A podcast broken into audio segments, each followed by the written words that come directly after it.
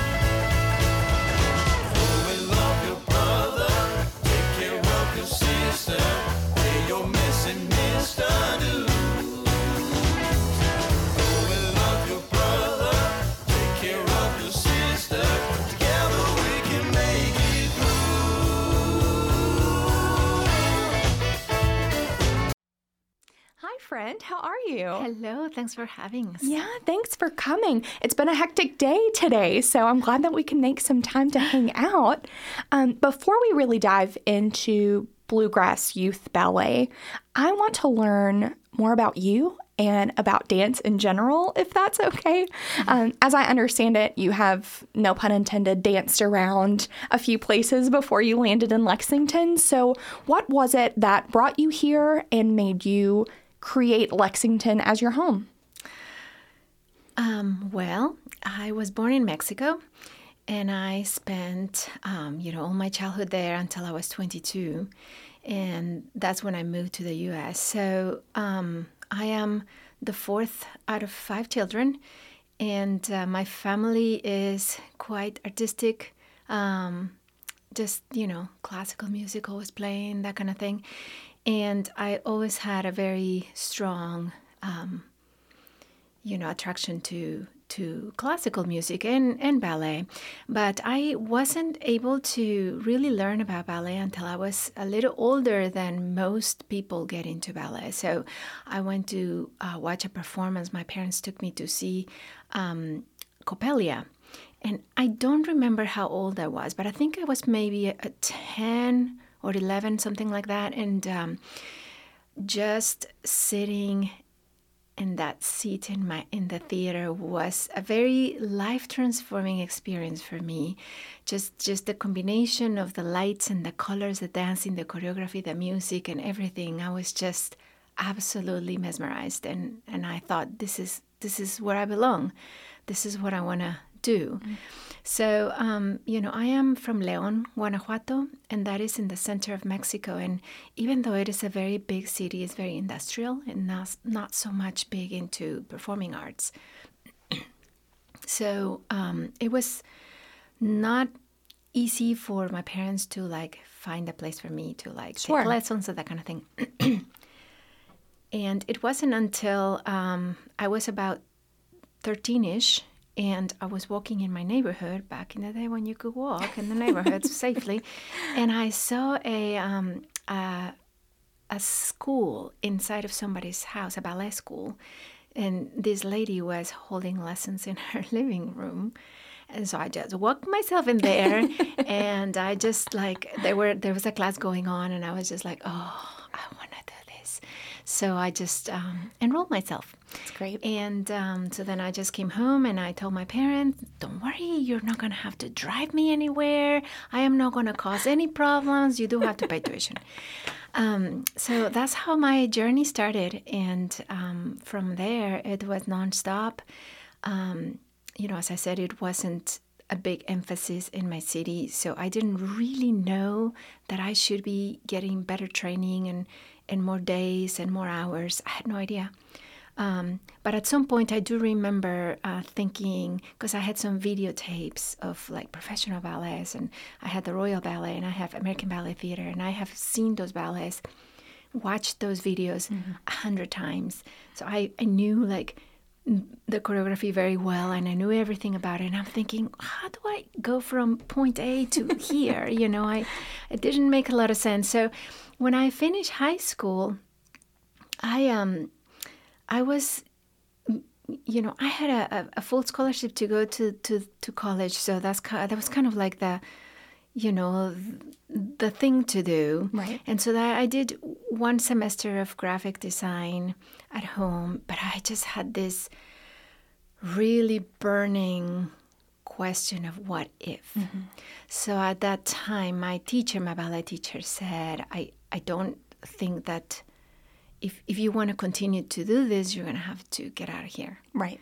And um, Which is so scary. yes, well, and especially in Mexico and being the youngest girl, and like, you know, nobody in my family had left. Right. And so that's not something that you do. And my dad was very strict and he, I knew he would not let me go. But I did ask. And at that point, we had some family dynamic going on that I feel that I had a little bit of leverage.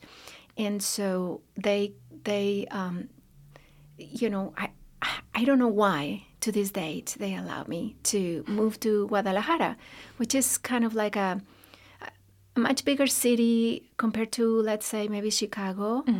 Uh, Mexico City might be like New York, but Guadalajara is something like Chicago. So I was like, I'll take it. Right. And it was only like three hours away from home. So I was supposed to come every weekend and that kind of thing. But once that I was there, you know, and I started like taking classes with like different teachers and international teachers, I was like, whoa, I am so behind.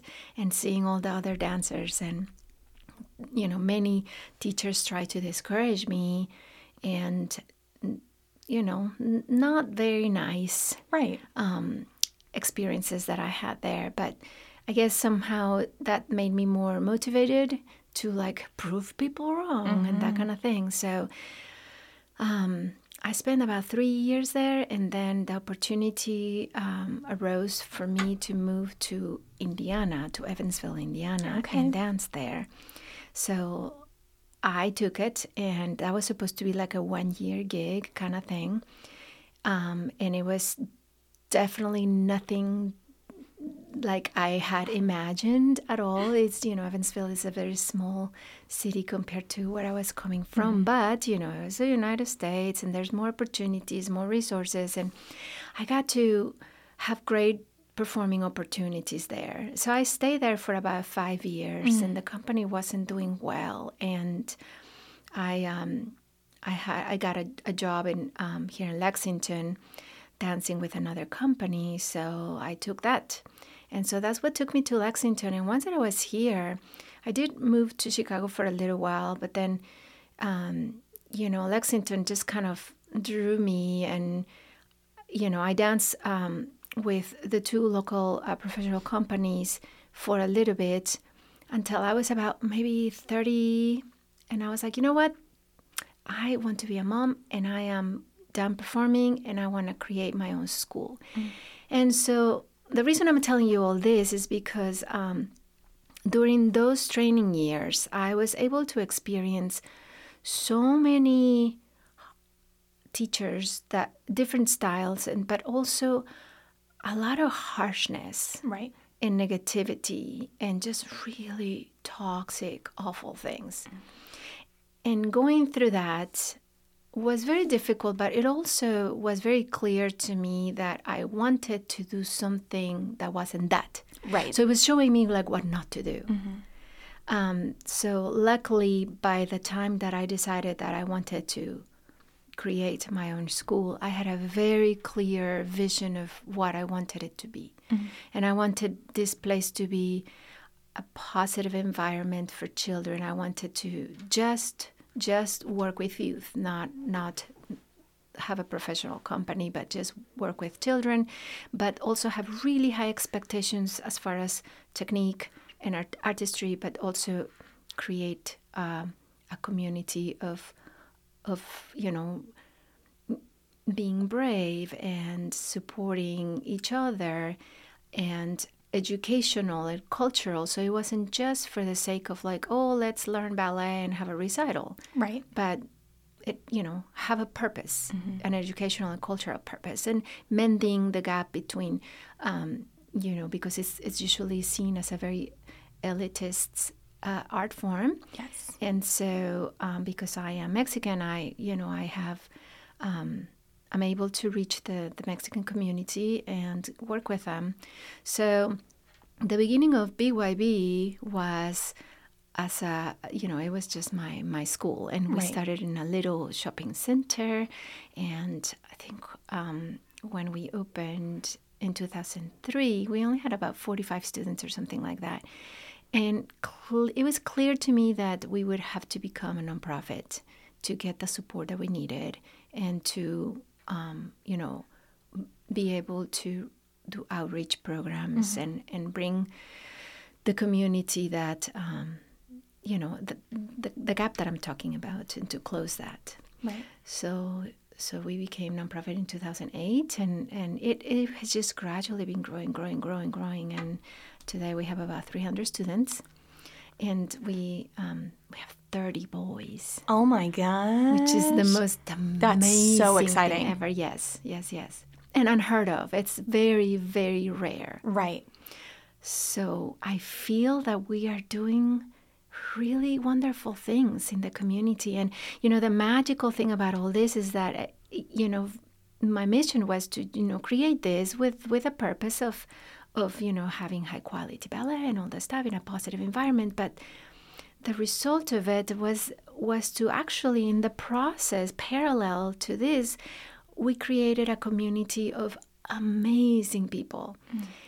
and because we have these kind of expectations everybody who comes on board it's on board mm-hmm. and so they are very supportive and oh, I have met the most wonderful, wonderful people. And, you know, because I live, um, you know, in Kentucky without any family, and it's, it's still hard to be of away course. from family. It, they have become my family. Mm-hmm. Um, so, yes, it has just been the most magical almost 20 years mm. of my life, for sure. Now, what is it? First of all, you said that you started dance late, but you were still very young when you started. So, what is the average age of kids who start in ballet? Well, most children um, in this country start between the ages of three and five. Sometimes we have students that start a little later, like maybe seven or eight. But by that time, um, and I think it's also the culture in the United States where there is so much to do and mm-hmm. so many different things that kids want to try. You know when when you get to to ballet and you want to do it seriously you have to invest a lot of hours. Right. because it's you know it's it's retraining all your muscles and um, and your mind and your emotions and everything. Um, it's it's a lot. It takes a lot of years to really get to a level where you could call yourself accomplished and you can um, you know perform on stage with confidence. So you know our students um, start performing when they're five but we accept them at age three. You know between ages three and five it's a preschool situation where they come once a week for 45 minutes and it's an, an awareness class. Sure. where they learn musicality and rhythm and awareness of their space and following directions. And then once that they're like five six we start to require and throw some technique. And every year it just gets harder and more more time consuming so by the time let's say at 13 year old that, that the age that i was when i started they have had quite a few years of training. Right. and they are at the age where they are starting to um, work on point and they you know we usually get the kids evaluated um, by a, a physical therapist to make sure that they are anatomically ready. Um, and so i skipped all those years Right. and even when I started, I started with you know a, a, a, in a school and a teacher that wasn't that committed or serious. Mm-hmm. So yeah, it for me, my dance career, it was always this game of catching up, catching up, catching up, and doing a lot of work on my own. And as I said, I'm, I'm grateful that I had a lot of wonderful performance opportunities, a lot of lead roles, and that kind of thing and but you know i i always felt a little bit like that imposter syndrome Sure. you know once that i realized that people had a lot more training than i did or they were stronger than i was or you know they had a different path um, but that's kind of the cards that life gave me so Right. I'm, I'm doing the best i can. It sounds like you're doing a great job.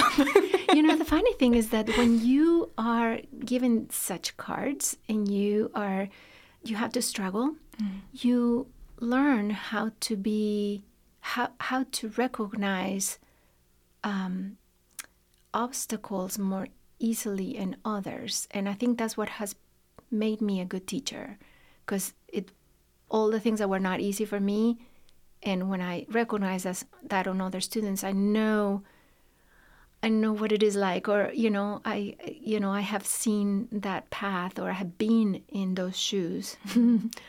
uh, no pun intended. So um, it's it just gives me a little bit more awareness, as if everything had been a little easier for me.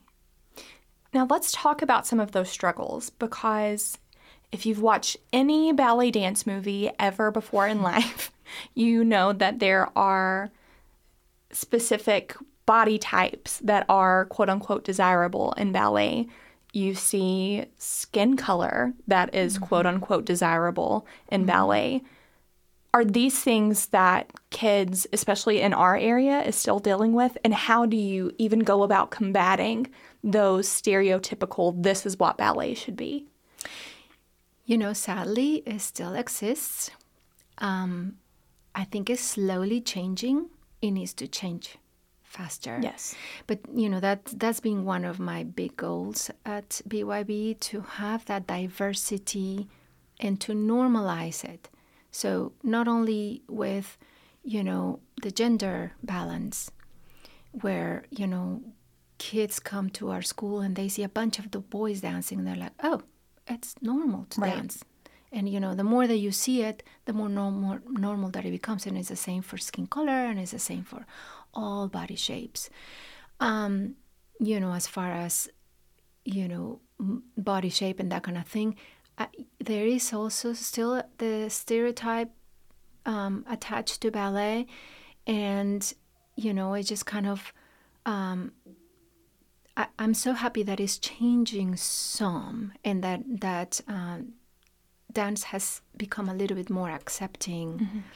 I think when you get to a certain level of proficiency, your body is so strong and you're such an athlete that you, however you look like at that point, it's just knowing and understanding you are an athlete and to accept that. Um, you know, my my my daughter, she is 19 and she's um, a, a dancer too. She's a professional dancer right now. She's living in New York, and you know, I have kind of been so surprised that the stigma is still there and the tos- toxicity and Mm-hmm. you know the stories that she tells me from the places that she's been i'm like are you serious i thought this was like so like 20th Right, century. I mean what? It's why is this still happening? But a lot of the times like directors that are very old school quote to quote they they were brought like that and that's the only way that they know. Um so yes sadly it still exists. But um, i think there's a lot of wonderful people out there in the world you know changing that you know like Misty Copeland and Yes. you know there, there's a lot of like big stars recognizing that this is BS and it needs to change. Correct. Misty also started young. I mean, started later, Later. didn't she? Yes, she did. She did. Yeah, she um, just recently. I think one of her books is coming out, and it's just so fascinating to hear her story as well. So, um, yeah, uh, hopefully, you know, BYB can be uh, uh, one of those places that slowly we can start changing the stigma. But it really, it, it really all comes from giving the the the children the tools to feel confident about confident about themselves and to be brave to put themselves out there. Because when you are if if you grow up secure and you're a child that that it's confident and that you're giving all those tools and resources and that you're loved and you're accepted, you you become a secure adult. And so these adults are going to recognize that, you know, some things need to change. Right. But, you know, just from the experiences that I had and from seeing the teachers that I had, I, I know that those teachers were very uh, abused. And so, It's a cycle. yes. And, and we have to break that cycle. Right. Yeah. Yeah. And and so I'm hoping that each one of these students that graduates, they go through all the years and they graduate, they will start breaking that cycle. When does that graduation happen? How many years is a student typically with BYB? Um, you know, the student that sticks with it until the end, they will graduate with high school. Okay. Of course, you know, at that point, I, I always tell them, you're the clo- the doors are always open. You can come back anytime. You can come take classes anytime. And, but you know, a lot of a lot of dancers choose to follow, you know, the path of college, and sadly, they they stop dancing. Some of them don't stop dancing, or they just do it on the side. Sure. Um, you know, a handful of kids will will continue to a professional career, um, but it's so difficult. It's just such a difficult career, um, and it's not, you know, it's not very well paid, Sure. and it, th- there's so many. Um, I, th- I feel that's you know most of the students that that that what I see is that our students are very well accomplished academically, um, as well as all their you know dealing with juggling all their hours and stuff. So a lot of them just choose the the path of academia.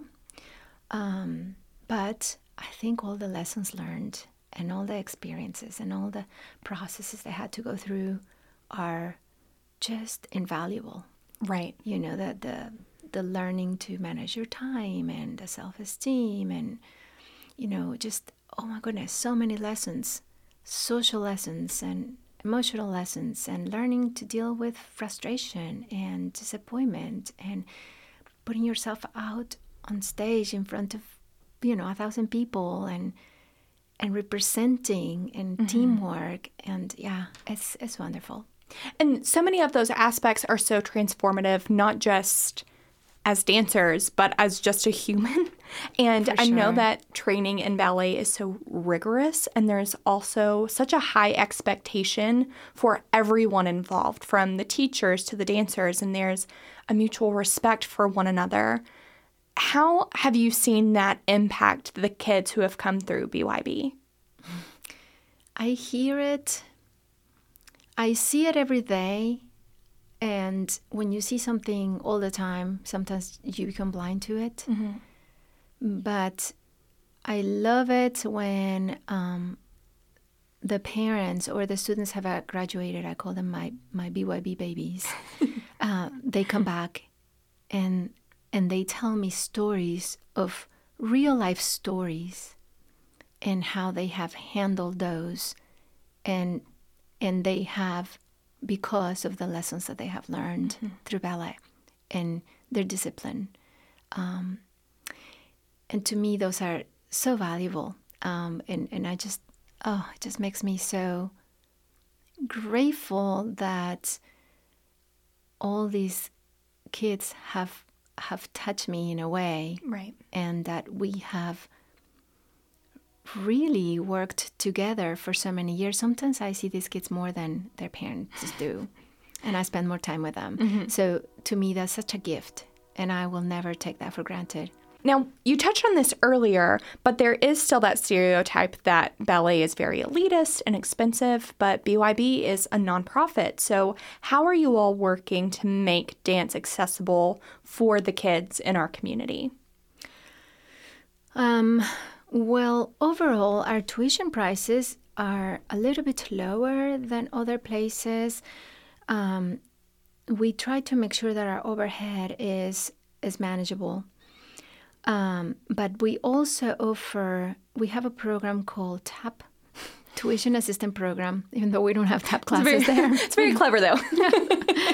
And um, so parents that of students that have a lot of interest um, or a lot of talent and they want to continue dancing or they want to start dancing, but they don't have the means, they will fill out the form, and um, you know it's just based on poverty level, and then we have a committee that reviews them, and then you know the the families might volunteer to do some tasks in exchange for a tuition discount, and some of the tuition discount might be as big as seventy five percent. Right. Um, uh, sometimes we have dancers that have never paid tuition, and they graduate, um, you know, and and they have gone through all the all the levels and and you know all the roles.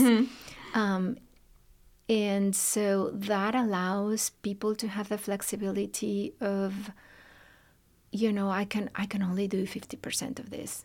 And so I, i'm just i'm just so grateful that we can do that. We Right. we right now give um, over $25000 on uh, per year on tuition assistance.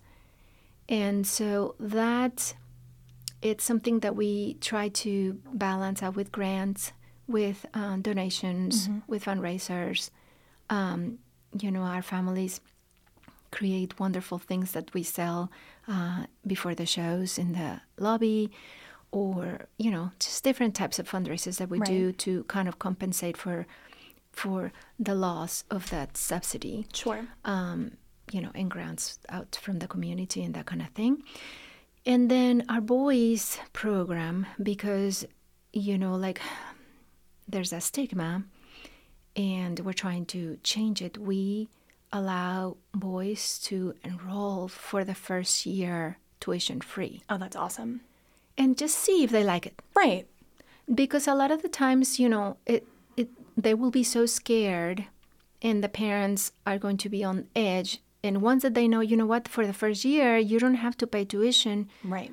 then they have nothing to lose. Yes. we have a wonderful teacher mr chuck bronson and he's he's uh he is like at the head of of our boys.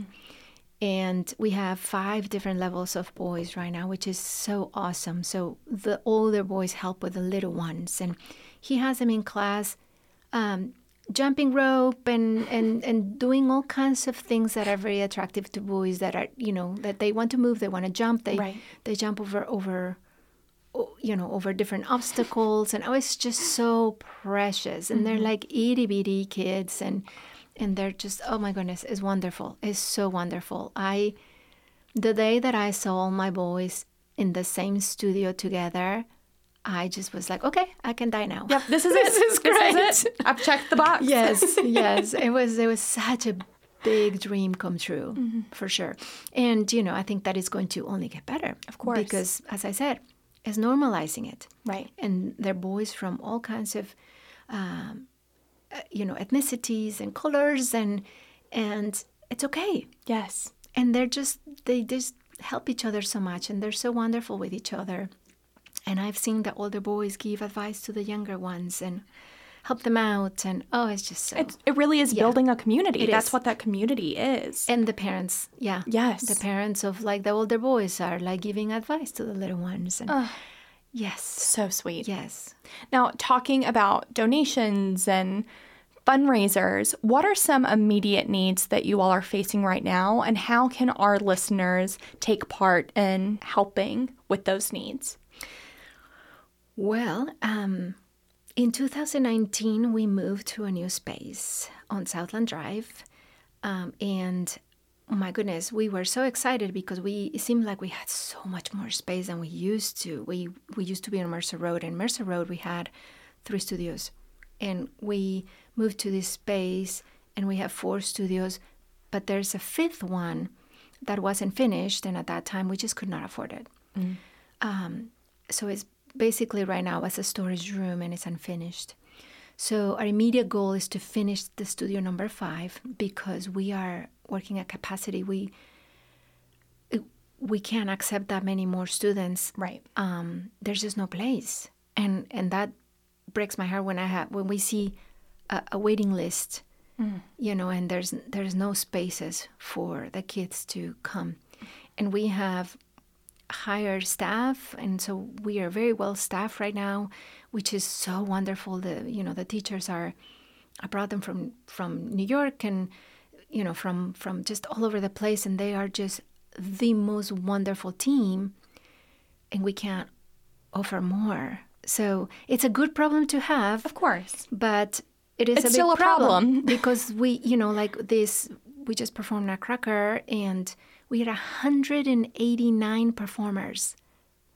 Oh, Yeah. my gosh. And that's that's only our kids from ages 5 through 18. And not everybody chooses to do the shows because Sure. they're quite, you know, it's such a commitment. So uh, can you imagine having to cast 189 dancers? Absolutely so not. we had to double cast, of course. The, the little ones are double casted, which means that they only have one performance. But um, it's it's exhausting. what are we gonna do? Yeah. You need Yeah, space. we need space. Yeah. so, how can people get in touch with you and reach out to help grant you this space?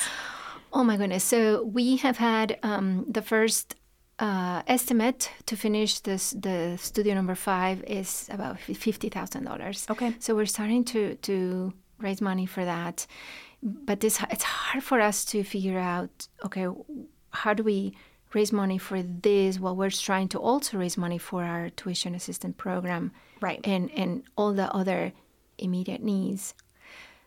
So um, we do have a website. It's bluegrassyouthballet.org, and there is um, a page where you can donate. And you know, because we're nonprofit, it's all tax deductible. Oh my goodness! If you're interested in helping, reach out to us, and um, it, I would love to talk to you. Um, this is something that I I truly feel that this was a mission in my life to to come to to Lexington and serve this community. And there's because it's not only about teaching ballet. Right. It's that's kind of like the excuse that brings us together, but it just transcends beyond that. And there's so many. I mean, just to give you an example, there has been many cases where we have parents that have been deported and then all of a sudden the child is like floating with you know one of the parents or something like that mm-hmm. or we had you know a death in the family of a, a, a family that it's just, you know, living bare minimum. Right. So other families of like single parents and they're going through tremendous hardships. And it takes me um, an email. And within one or two hours, we have pulled together all these funds for these families. That's the kind of community I'm talking about. They will be like, "What can I do? Can I bring food? Can I?" People are like donating, cooking, sending presents, or like, you know, just being there for mm-hmm. for those needs. You know it, and I'm so honored that I get to be in in that position where I can reach out to people and say, "Hey, this this this is a, a very immediate need in our community. It has nothing to do with ballet, Of course. but it's it's life. It's the bigger picture. Yeah, exactly. Mm-hmm. And and and and our communities pulling together, and they're there. It's amazing. Oh, I, it just beautiful. floors me. It's I, I'm always like so just shocked of of the generosity of our community. Mm. Gives me cold chills. Yeah, I know, I love it. I Love it. Love it. okay, we are going to go into our next segment, which we like to call BGCF Fast Facts, where I'm going to ask you a question, and without thinking about it too much, you are going to give me the first answer that pops up. Are you ready? Sounds good. I'm ready. What are you reading right now? Um, it's called Eat Smart by Shawn Stevenson. Are we liking it? How far along are we? Um, about um, maybe halfway. It's Okay. oh, it's fascinating. It's fascinating. I'm I'm learning all about the microbiome of your gut and how throwing it off balance throws everything Everything off in off. bo- in your body. Yeah, it's it's been fascinating. I'm like, oh, Oh, what? need to How read did somebody not tell me about this? Like, I'm also years ago? fascinated by the body Yes. in general because it makes no sense to me whatsoever. Everything is from your gut. Yes, all hormone function and everything comes from your gut. Oh, Fascinating. Fascinating. Yes. What are you watching right now? Oh my goodness. I just started watching last night this show called Human Playground. What is this? So it's like, um, it shows episodes of like things that humans do kind of competitively or like just to have fun, but they're very like dangerous and that kind of thing, you know, like jumping on top of balls that are coming right at you. Right. And like, you know, doing bike races in crazy places or crossing the desert or that kind of thing. Human Fascinating playground. as well. Love it. what are you listening to right now? You. Yay! I hope you listen to us more. as a as a teacher of dance and a lover of music, I'm sure that that's a crazy question to ask what you're listening to because I'm sure right now it's probably the Nutcracker. 'Cause you all- Thankfully, no. I am. I, you know, when when we're done with with shows, I am so yes, done. done. I just don't. Oh yeah. And um, but in my car, I was listening to some jazz music. Love it. Yeah. What are you eating right now? I just had a little salad at home with garbanzo beans and spinach and um, uh, what else was in there? Blueberries and raspberries. I just threw some things that I had. Oh, feta cheese, ar- arugula. Yeah, it was good. Delicious. Yes. What are you most scared of? As in fear or as in anxiety? But I'm not supposed to ask questions, right? Um, I'm scared of. As a fear, I'm terrified of heights, like getting really close to a cliff and feeling like somebody's going to fall or I'm going to fall. As an anxiety, I, I'm scared of not being able to adapt to whatever life throws at me at some point. I love that. That's a very unique answer. I haven't heard that before. I love that. What are you most proud of? Right now, I'm just very proud of our, of my dancers, and I'm including my daughter in that. She she makes me proud every day. Um, but yeah, because we just finished a performance, it just feels like my heart is bursting from watching all my kids dance their heart out. It was also a hit. You walked into the studio and Diego outside was like, that was awesome. Who do you look up to?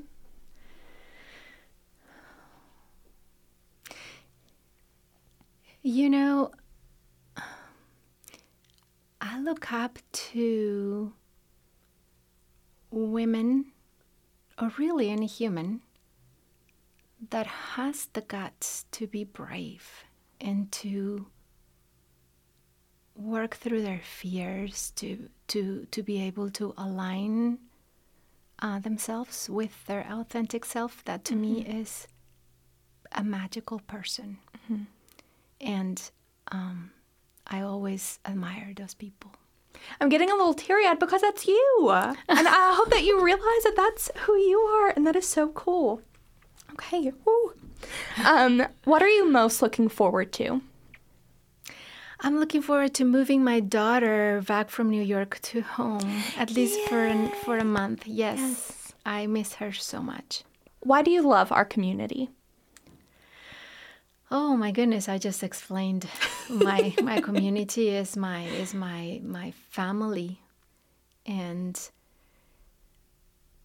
you know, as a community, um, I feel that Lexington is a very unique place, and I, think that you know, for for a for a state that is very conservative, Lexington is not so conservative, and I have found that um, there is such a, a range and diverse members in this community that create a wonderful quilt.